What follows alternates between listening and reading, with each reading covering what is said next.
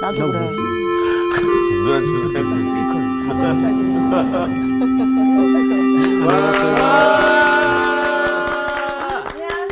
네. 반갑습니다. 네. 잘 지내셨어요? 네. 예. 광호 학생 네. 어떻게 지냈어요? 잘 지냈습니다. 많이 잘 오늘, 지낸 것 오늘도. 표정이 밝은 거 보니까 아시겠죠? 예, 복습은 아닌 것 같고 저예요. 수희 학생 네. 복습 복습, 한번 네. 시작하십시다.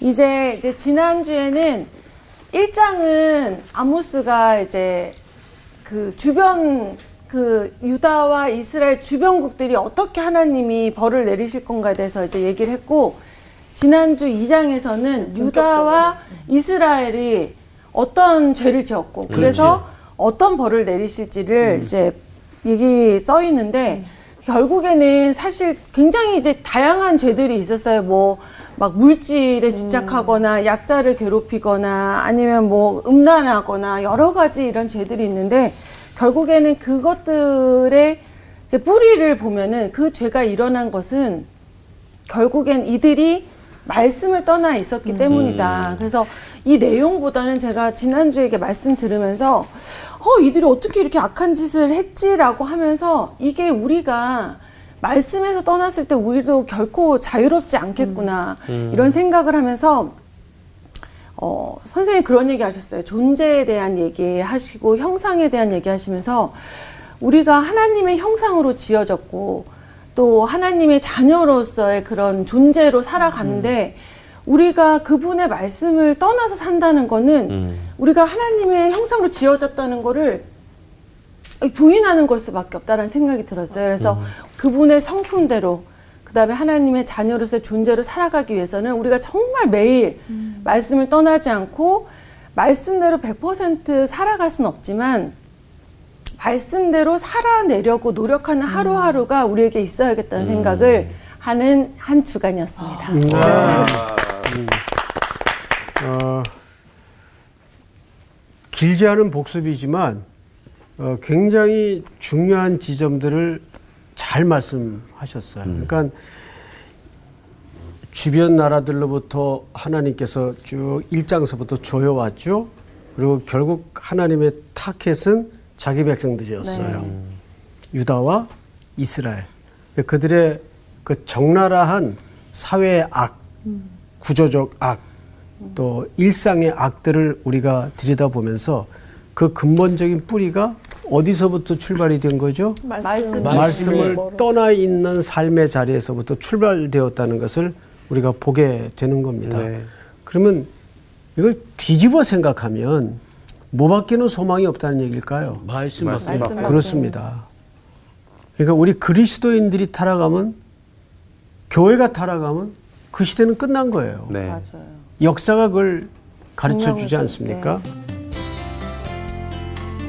오늘 수업 아모스 4강 하나님의 비밀을 맡은 선지자 자, 이제 오늘 3장으로 넘어와서 우선 성경을 좀 읽고 시작합시다. 네. 누구부터 읽을까요? 저부터 읽겠습니다. 네. 이스라엘 자손들아 여호와께서 너희에 대하여 이르시는 이 말씀을 들으라. 애굽 땅에서 인도하여 올리신 모든 족속에 대하여 이르시기를 내가 땅의 모든 족속 가운데 너희만을 알았나니 그러므로 내가 너희 모든 죄악을 너희에게 보응하리라 하셨나니 두 사람이 뜻이 같지 않은데 어찌 동행하겠으며 사자가 움킨 것이 없는데 어찌 숲풀에서 부르짖겠으며 젊은 사자가 잡은 것이 없는데 어찌 굴에서 소리를 내겠느냐? 덫을 땅에 놓지 않았는데 새가 어찌 거기 치이겠으며 잡힌 것이 없는데 덫이 어찌 땅에서 튀겠느냐? 성읍에서 나팔이 울리는데 백성이 어찌 두려워하지 아니하겠으며 여호와의 행하심이 없는데 재앙이 어찌 성읍에 임하겠느냐? 주 여호와께서는 자기의 비밀을 그 종 선지자들에게 보이지 아니하시고는 결코 행하심이 없으시리라. 사자가 부르짖은즉 누가 두려워하지 아니하겠느냐? 주 여호와께서 말씀하신즉 누가 예언하지 아니하겠느냐? 아스도세의 궁궐들과 애굽 땅의 궁궐들에 선포하여 이르기를 너희는 사마리아 산들에 모여 그 성 중에서 얼마나 큰 요란함과 학대함이 있나 보라 하라. 자기 궁궐에서 포악과 겁탈을 쌓는 자들이 바른 일 행할 줄을 모르느니라 여호와의 말씀이니라. 그러므로 주 여호와께서 이와 같이 말씀하시되 이 땅 사면에 대적이 있어 내 힘을 쇠하게 하며 내 궁궐을 약탈하리라. 여호와께서 이와 같이 말씀하시되 목자가 사자 입에서 양의 두 다리나 귀 조각을 건져냄과 같이 사마리아에서 침상 모서리에나 걸상의 방석에 앉은 이스라엘 자손도 건져냄을 입으리라. 주 여호와 만군의 하나님의 말씀이니라. 너희는 듣고 야곱의 족속에게 증언하라. 내가 이스라엘의 모든 죄를 보응하는 날에 베델의 제단들을 벌하여 그 제단의 뿔들을 꺾어 땅에 떨어뜨리고 겨울궁과 여름궁을 치리니 상하궁들이 파괴되며 큰 궁들이 무너지리라 여호와의 말씀이니라. 네, 수고하셨습니다. 네, 잘 읽으셨어요. 자, 이제 어, 먼저 이제 문단 나누기를 좀 하고 들어가면 이게 3장 전체의 그림이 머릿속에 싹 어, 들어올 것 같아요. 네. 자, 우선 아, 이 3장은 1절 잘 보세요. 1절이 뭐냐면 어, 들으라. 들으라. 들으라를 히브리 말로 뭐라 쉐마. 그러죠? 그렇죠. 쉐마 이스라엘. 예, 쉐마. 이 쉐마라는 말은 신명기의 주제이기도 합니다. 네. 신명기 주제. 이스라엘. 그러니까 쉐마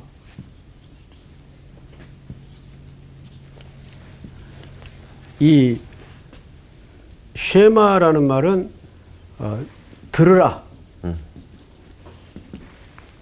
근데 이 말이 오늘 본문에서는 아, 하나의 아, 소송을 선포하는 근데 이 소송을 신학자들은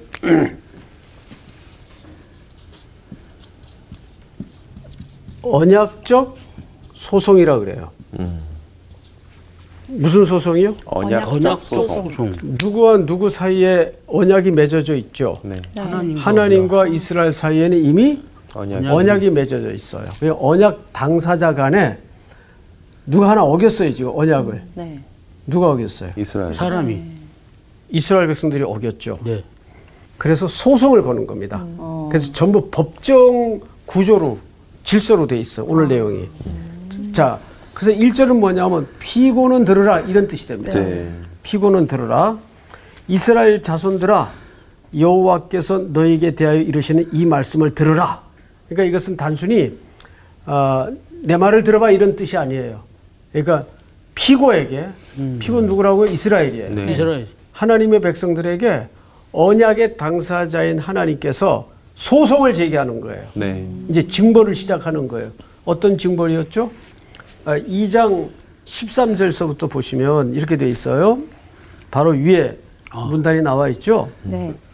우리 지난주 공부했던 내용인데 네. 보라 곡식단을 가득이 실은 수레가 흙을 누름같이 내가 너희를 누르리니 참그 꼼짝없는. 묘사도 표현이 어, 참 기가 막히죠.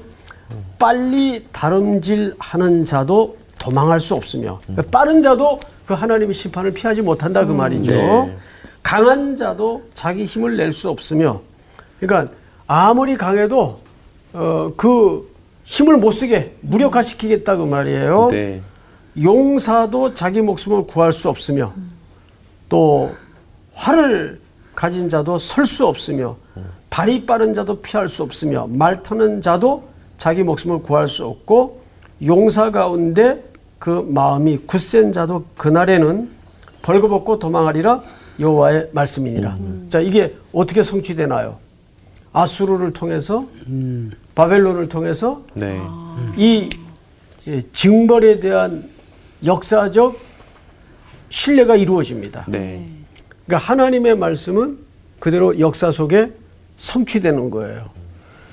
그건 이제 훗날 이제 벌어질 일이지만 이제 그런 백성들을 향해서 3장은 언약의 당사자인 하나님께서 또 언약의 당사자인 이스라엘. 자기 백성들을 향해서 피고는 들으라. 이제 법정 소송을 한 거예요. 네. 이걸 언약적 소송이라고 얘기합니다. 네. 두 번째, 3장 2절은 내가 땅의 모든 족속 가운데 너희만 알았나니. 광호 학생, 네. 무슨 뜻일까요? 땅의 모든 족속 가운데 내가 너희만 알았다. 너희를 택하였다. 그렇죠? 네. 어, 그러니까 내가 너희에게 그동안 어떤 사랑과 어떤 특혜를 베푼지 않느냐 그 뜻이에요. 네. 그러니까 하나님이 지금 대단히 화가 나겠어요. 자기 언약의 당사자인 자기 백성들에게. 그래서 이절을잘 보세요. 알았나니 그러므로 내가 너희 모든 죄악을 너희에게 보응하리라 하셨나니. 이제 워딩을 아시겠어요? 네. 그러니까 이런 뜻입니다. 내가 널 어떻게 키웠는데. 음, 그렇죠. 어. 이런 뜻입니다. 직역을 하면. 근데 어떻게 네가 어, 나한테 이럴 수가 있냐? 그러니까 하나님께서 그리고 이제 3절서부터는 한 아홉 가지에 걸쳐서 매우 상식적인 질문을 합니다. 그, 그 질문 내용이 이런 거예요. 네. 예를 들면 내가 너 밥을 굶겼니? 공부를 안 시켰니? 어서 많이 듣던 듣던 얘기죠. 그래서 그 아홉 가지 매우 상식적인 질문을 합니다 그래서 3장 구조는 어, 그렇게 보면 머릿속에 싹싹 들어와요 얼마나 이 백성들을 하나님이 특별히 사랑했는데 그래서 내가 너를 가만두지 않겠다 그러니까 큰 배신감을 겪으신 만큼 특별히 징계하겠다 그 말이에요. 네. 근데 그 징계가 결국은 사랑의 매죠. 네. 신약에서는 그 하나님이 징계를 어떻게 재해석하죠?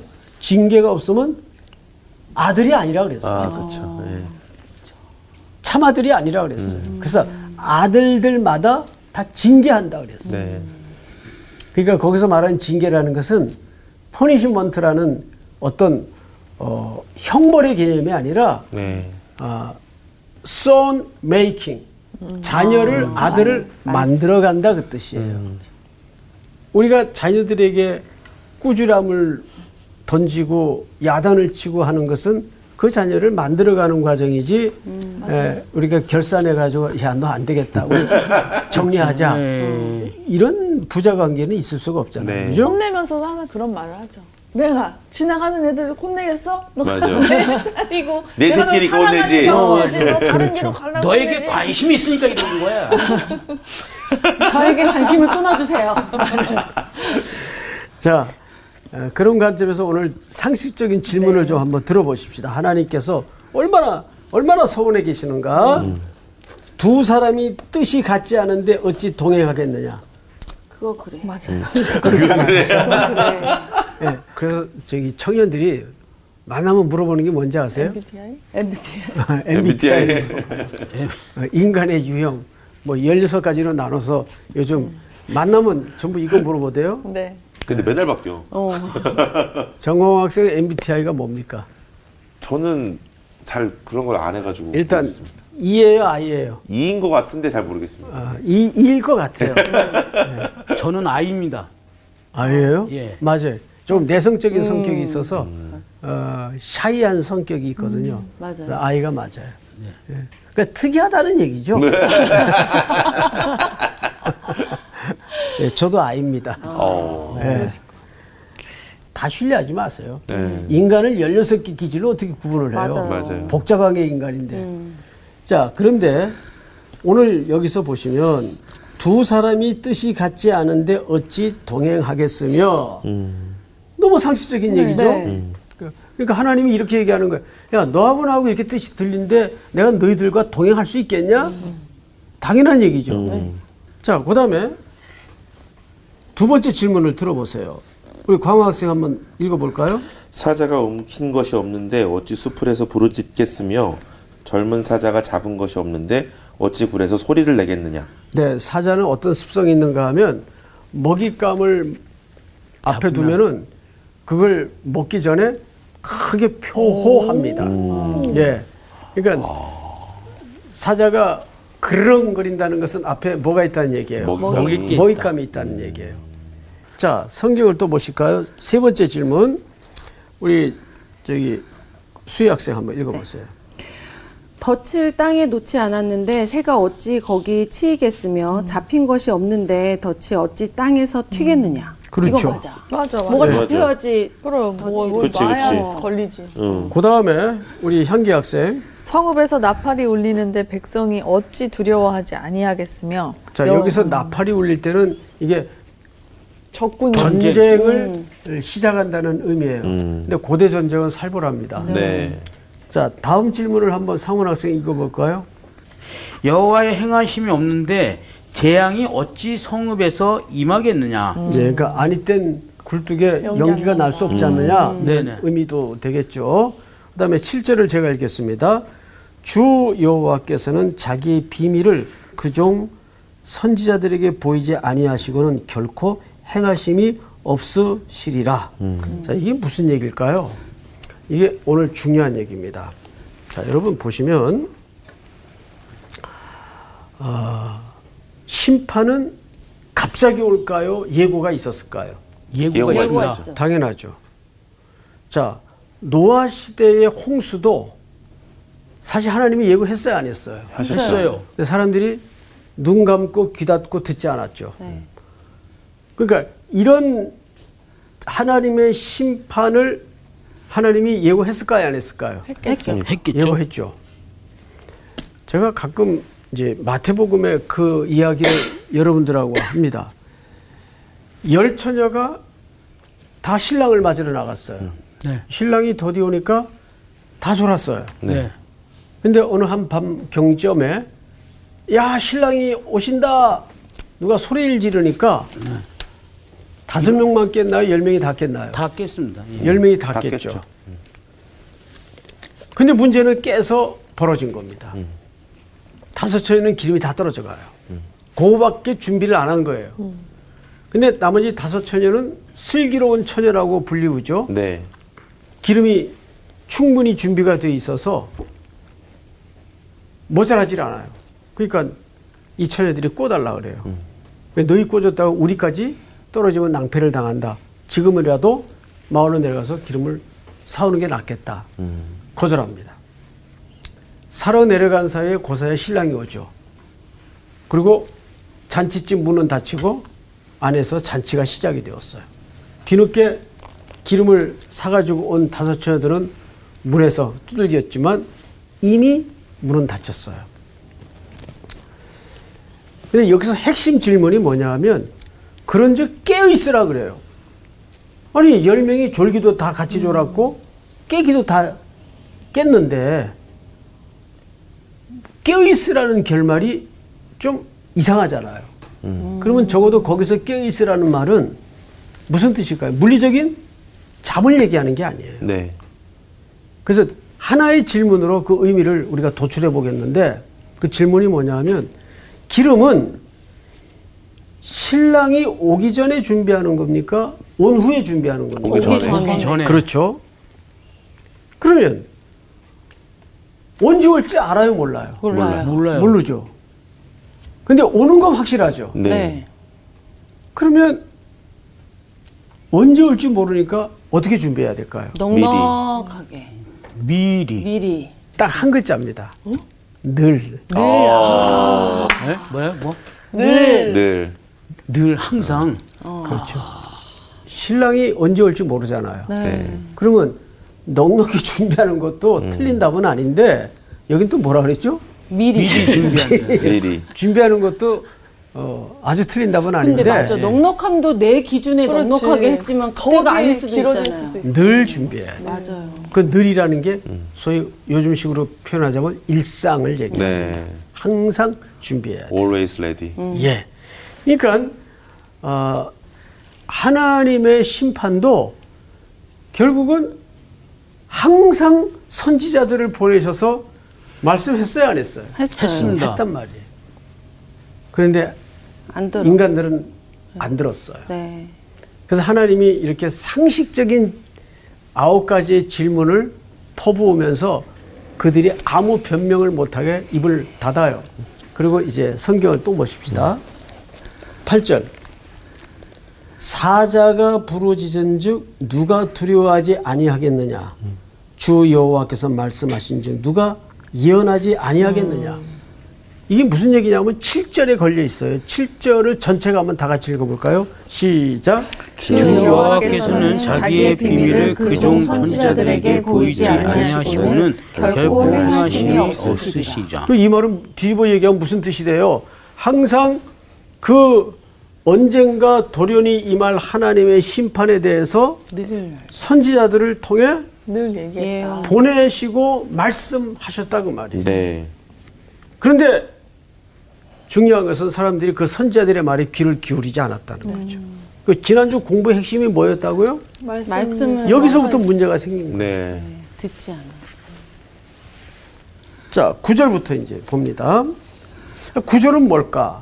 아소스의 궁궐들과 애굽 땅의 궁궐들의 선포에 이르기를 너희는 사마리아, 이 북이스라엘의 수도죠. 네. 산들에 모여 그 성 중에서 얼마나 큰 요란함과 학대함이 있나 보라 하라.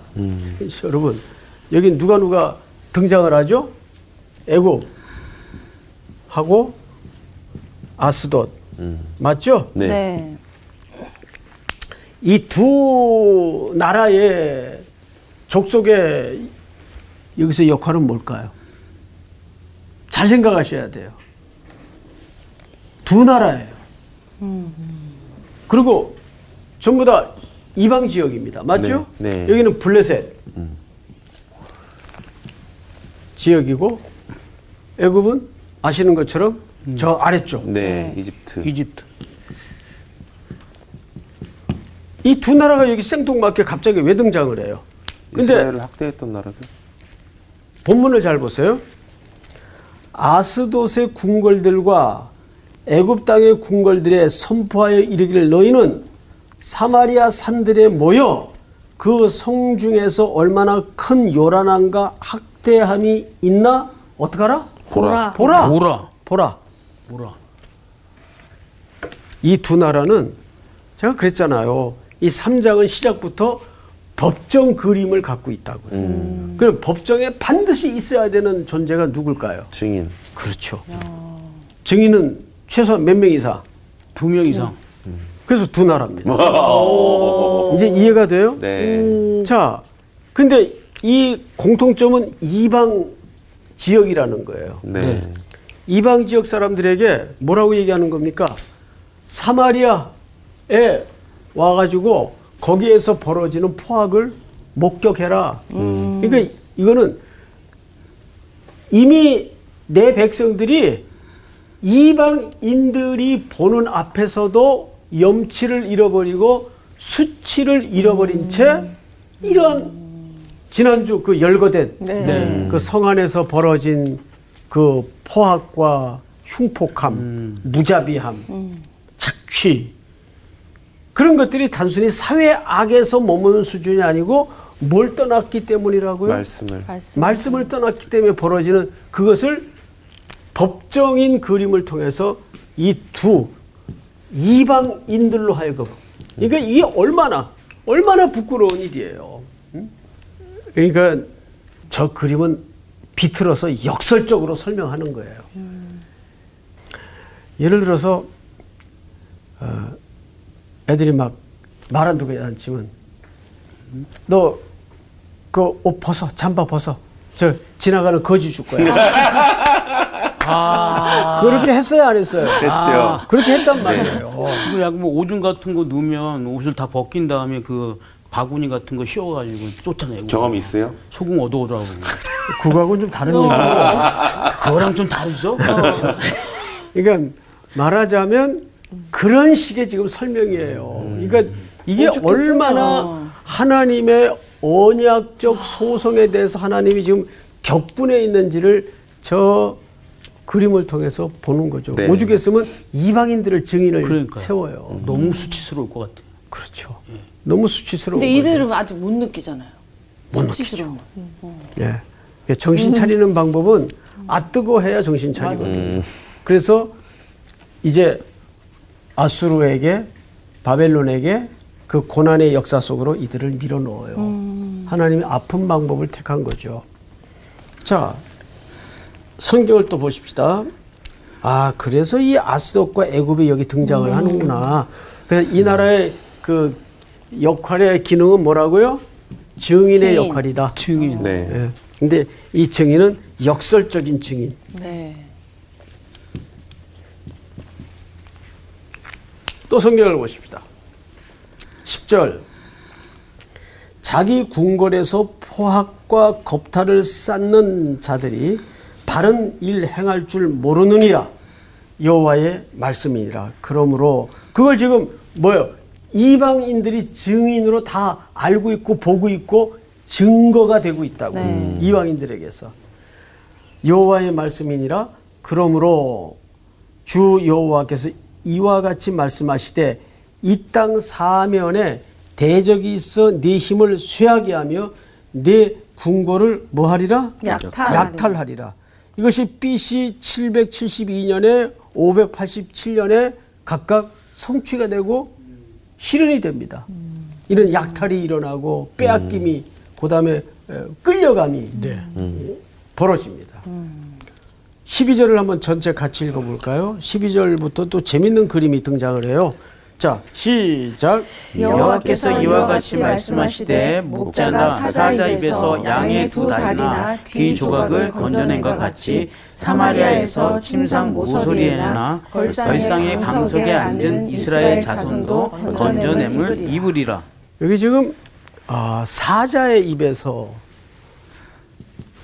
이미 사자가 양을 잡아 먹은 거죠. 그렇지. 그렇죠. 두 다리만 남은 어, 거야. 먹는데 뭐- 이렇게 물고 있는데 그걸 그렇지. 막 뜯어낸 두. 다리만 뭐만 남아 있다고 되어 있죠? 다리.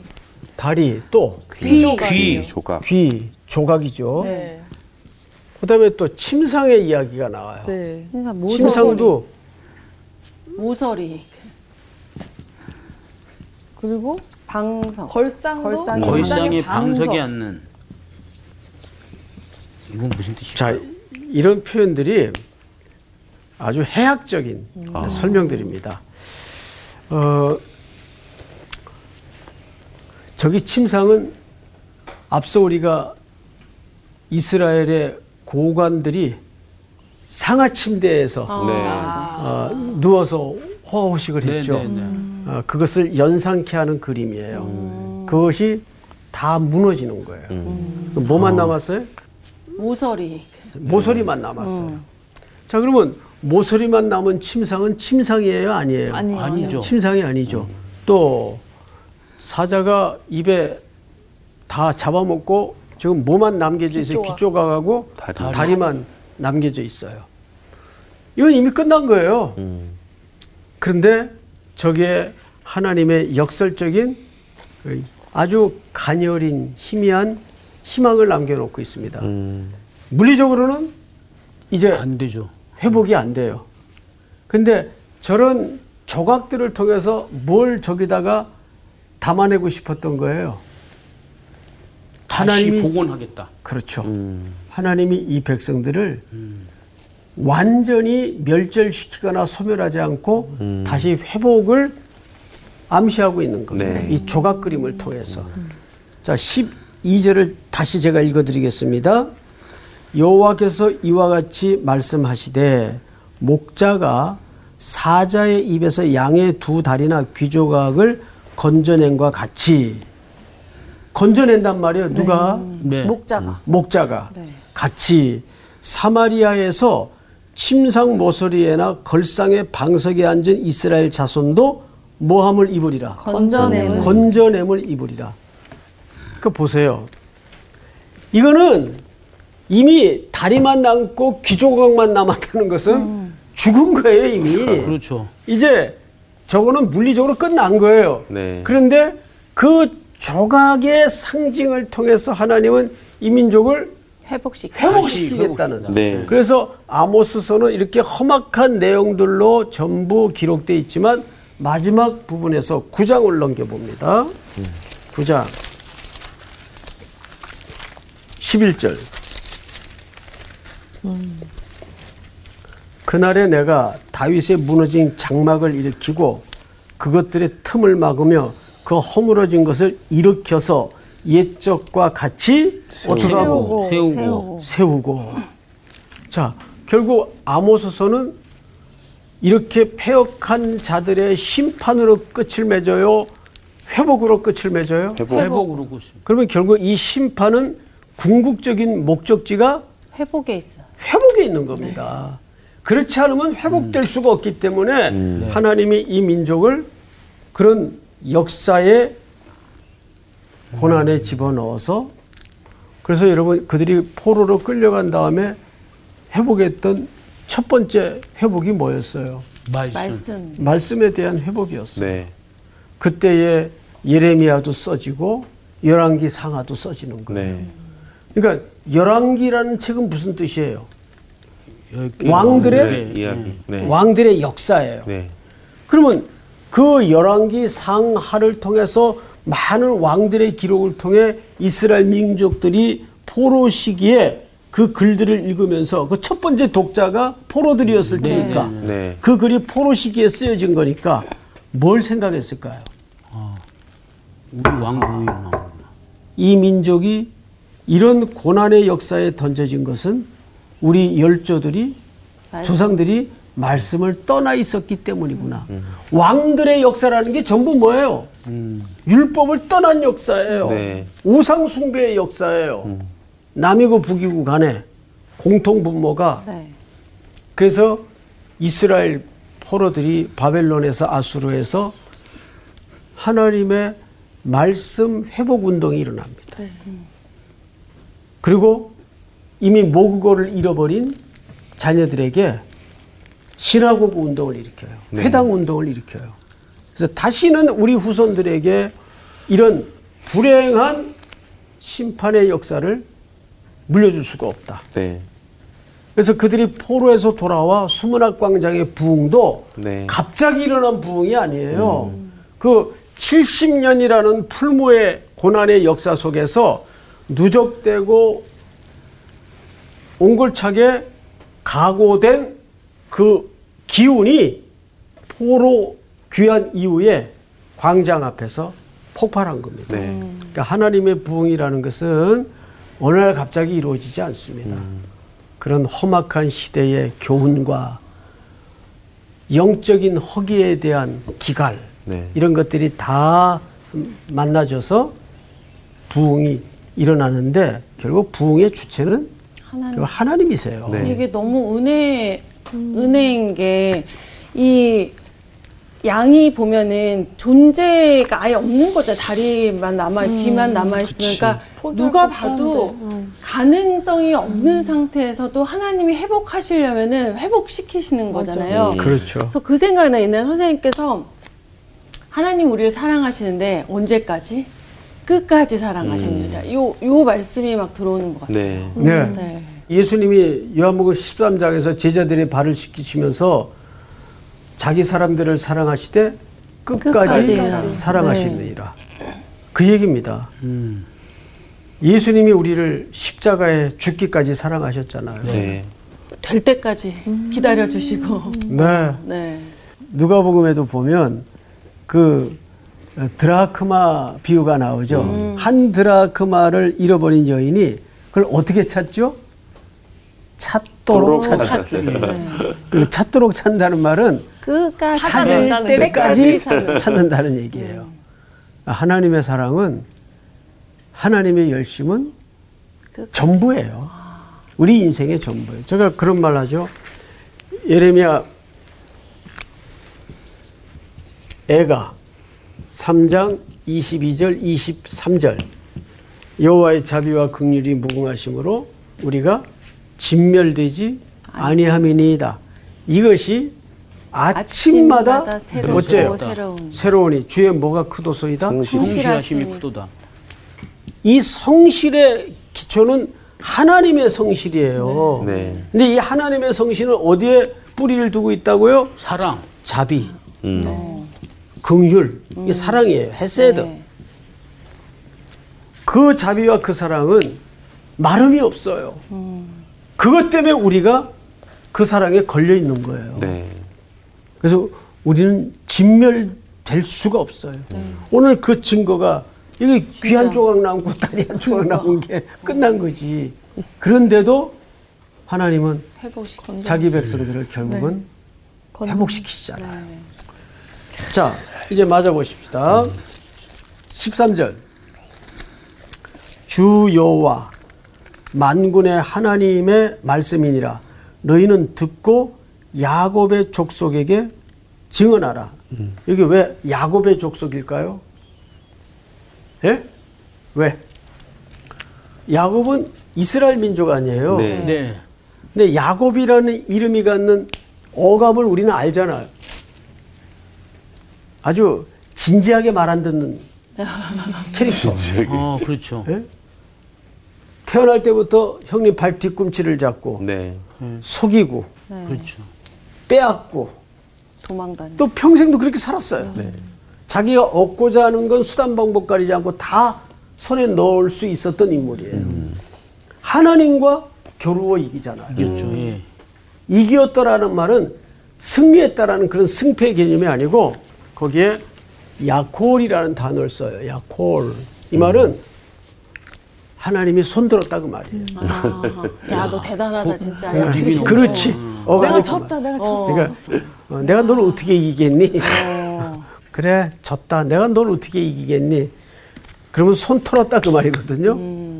그러니까 그 야곱의 족속. 그러니까 하나님이 야곱을 나중에 이스라엘로 만들잖아요. 네. 누구의 열심이었겠어요? 하나님의 하나님의. 하나님의 열심이에요. 하나님의 일관성, 그분의 성실, 사랑에 기초한 그분의 성실이 야곱을 이스라엘로 만들어 가시는 네. 거죠.